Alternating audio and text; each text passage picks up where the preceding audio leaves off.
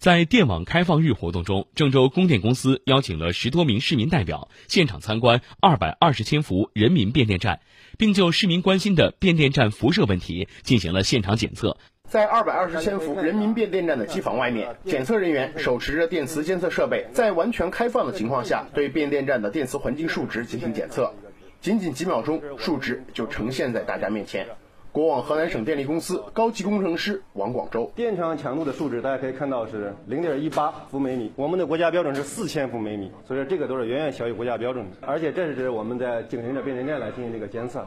如果我们去变电站外面的话，这个影响这个值可能会更小。据王广州介绍，电磁环境数值就是大家一般所称的辐射值，通过检测数据所显示，变电站的辐射值与背景值相同。通俗来讲，就是有没有变电站，这片区域的电磁环境值就是这么高。我们在那个家用电器，比如说你去电视机边测，或者是这个一些微波炉啊，或者是一些吸尘器啊，有一些学术上研究，他们专门去测过这些东西，那些东西测出来呢，比我们变电站的值还要高。当现场监测数值公布后，也打消了很多市民的疑虑。他们表示，通过本次活动了解了很多知识。人都是想象嘛，没有通过学习啥的，可能不太知道。通过学习，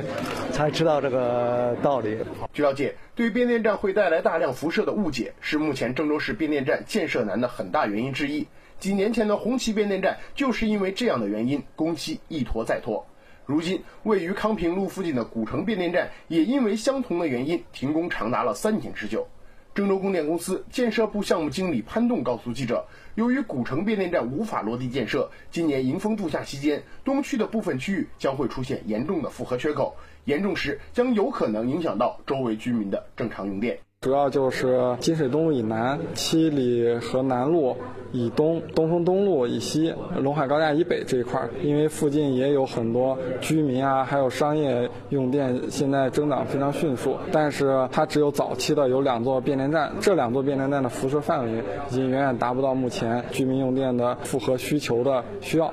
对此，一些市民也表示，希望把自己在本次活动中所了解到的相关知识告诉身边的亲人朋友，消除大家对变电站有辐射的疑问和误解，从而能让郑州的变电站落地工作不再受到谣言的影响。尽量给大家传播一下正能量吧，比如说咱真知道这种没辐射，如果大家一传有辐射有辐射，这样也影响就是像这种电业部门啊建造吧。我觉得这都是一个市民一个责任吧，能传递一下正能量总比负能量强。